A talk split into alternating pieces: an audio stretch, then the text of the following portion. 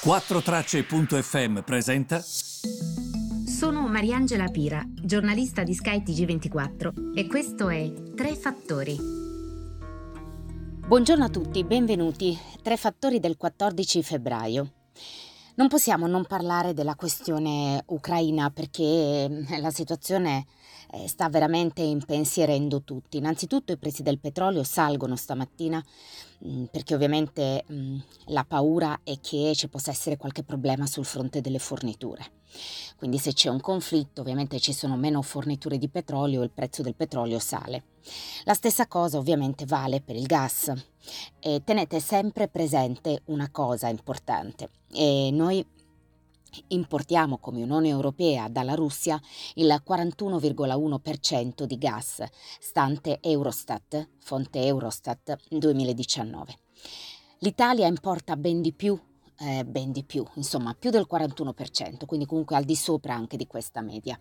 Vale la pena ricordare che noi abbiamo sempre avuto storicamente un buon rapporto con la Russia.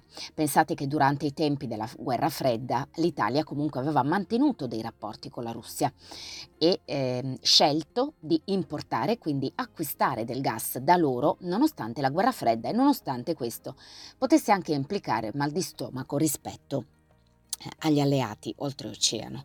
La situazione ovviamente in questo momento è preoccupante perché il, eh, il consigliere sulla sicurezza nazionale del presidente Joe Biden, Jake Sullivan, ha detto eh, domenica eh, che eh, comunque un'invasione russa nei confronti dell'Ucraina eh, è possibile e addirittura ha chiesto agli americani appunto di lasciare il paese immediatamente se ci fosse un'invasione militare, lui dice ehm, eh, dovete comunque abbandonare il paese perché la situazione eh, è abbastanza grave in questo momento.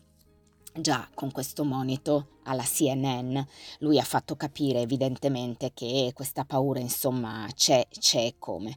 Quindi ehm, bisogna ovviamente capire che questo è uno scenario presente. Negli ultimi dieci giorni il Cremlino mm, ha accelerato ehm, queste misure eh, straordinarie dal punto di vista militare al confine con l'Ucraina. Um, e eh, questo perché? Perché eh, di fatto la posizione anche dal punto di vista militare, secondo gli americani, della Russia fa pensare che i russi potrebbero lanciare un'azione militare molto molto rapidamente. Per mesi la, gli Stati Uniti, gli alleati sul fronte occidentale hanno guardato questa eh, tensione costruirsi lungo il confine dell'Ucraina eh, con la Russia e con la Bielorussia. Eh, questa presenza militare accresciuta ovviamente ehm, fa diciamo così, rimanda a quello che è successo in passato, in particolare al 2014, quando c'era stata quell'annessione illegale della Crimea, um, una penisola nel Mar Nero, lo sapete bene, che aveva um, davvero portato avanti una sorta di indignazione internazionale e poi ovviamente acceso delle sanzioni nei confronti di Mosca.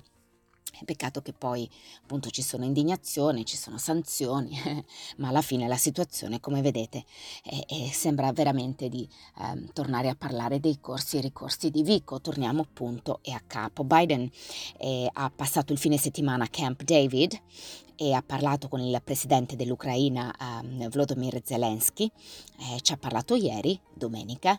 La Casa Bianca ha detto che durante la chiamata Biden eh, gli ha um, confermato il supporto um, degli Stati Uniti eh, per quanto concerne appunto ehm, la sovranità eh, e l'integrità territoriale dell'Ucraina. La chiamata è durata circa un'ora e, e, è seguita al colloquio di sabato tra Biden e Putin.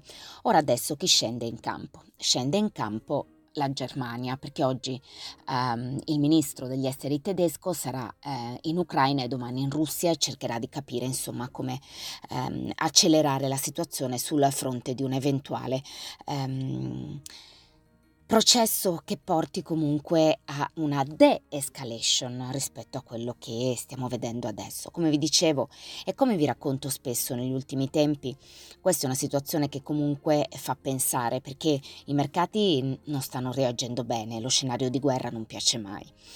E, ehm, e devo dire che Tokyo stamattina ha lasciato sul terreno più del 2%, eh, perché gli investitori stanno guardando a questo con preoccupazione. Abbiamo visto titoli eh, molto deboli, eh, titoli molto deboli a Hong Kong, titoli molto deboli um, in Cina. Eh, quasi tutti hanno chiuso comunque in territorio negativo. Questi sviluppi, come vi dicevo, relativi alle tensioni Russia-Ucraina, oggi contate che sono il primo fattore cui il mercato guarda. Continuano ad essere monitorati dagli investitori per gli effetti che hanno sul gas e per gli effetti che hanno sul prezzo del petrolio. Il gioco è sempre questo. Se ci sono dei problemi sulla fornitura, e già ci sono, perché come sapete sul fronte della fornitura a livello globale noi stiamo sperimentando eh, dei problemi, ehm, a questi si aggiungono tensioni dal punto di vista geopolitico, ovviamente la fornitura inizia a venir meno, quindi questo è molto preoccupante per gli investitori perché significa prezzi più alti.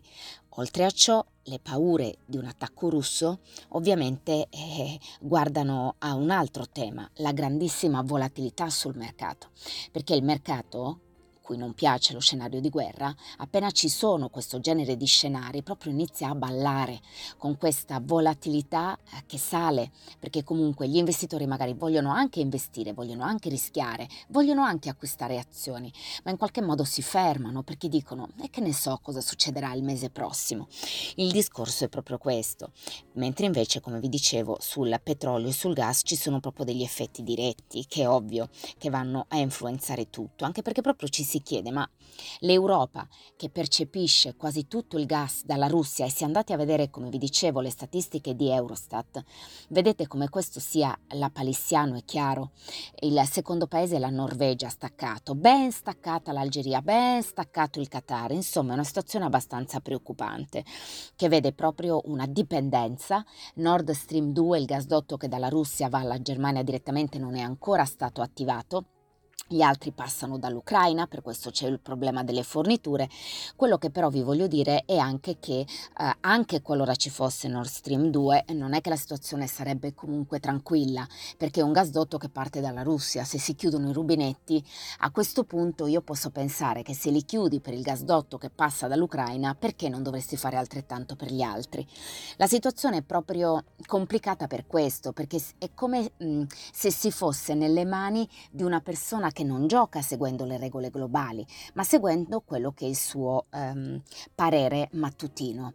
Um, Detto questo, aggiungo un'ulteriore postilla, è questo che non funziona nelle relazioni internazionali, perché Putin non dovrebbe tenere il mondo con il fiato sospeso. Se fossimo in un mondo normale, lui dovrebbe escludere la possibilità di un attacco. Invece è come se giocasse con una mano dà, con l'altra toglie e tiene tutti col fiato, sospe- col fiato sospeso. Ed è questo il problema, ed è questo che tiene tutti eh, in questo filo della volatilità, della paura, del non so che cosa fare ed è un problema evidentemente, è un problema per l'economia, è un problema per chi investe perché non sa se investire o no, perché la situazione chissà come diventerà nei prossimi sei mesi.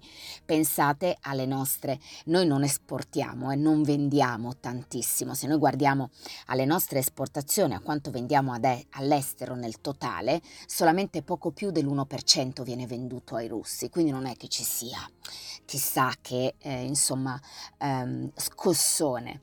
Però pensate quella fetta che vende alla Russia, cosa deve fare adesso? Non sa che cosa fare. Pensate alle aziende russe che vendono da noi, che magari comunque sono fatte anche da imprenditori normali come noi, che fronteggiano imprenditori italiani normali come loro. Però tutto è interrotto in questo momento, perché la situazione ovviamente non prevede che le cose continuino perché non sai cosa succederà domani. Quindi tutti questi effetti ovviamente li dovremo seguire molto da vicino. Vi ringrazio per avermi seguito, eh, questo è il fattore principale, vi ricordo sempre l'inflazione, recuperate il podcast di venerdì e di mercoledì scorso. E, e noi per tutte le altre novità le monitorerò oggi per noi, ci sentiamo eh, con il prossimo podcast, buon ascolto.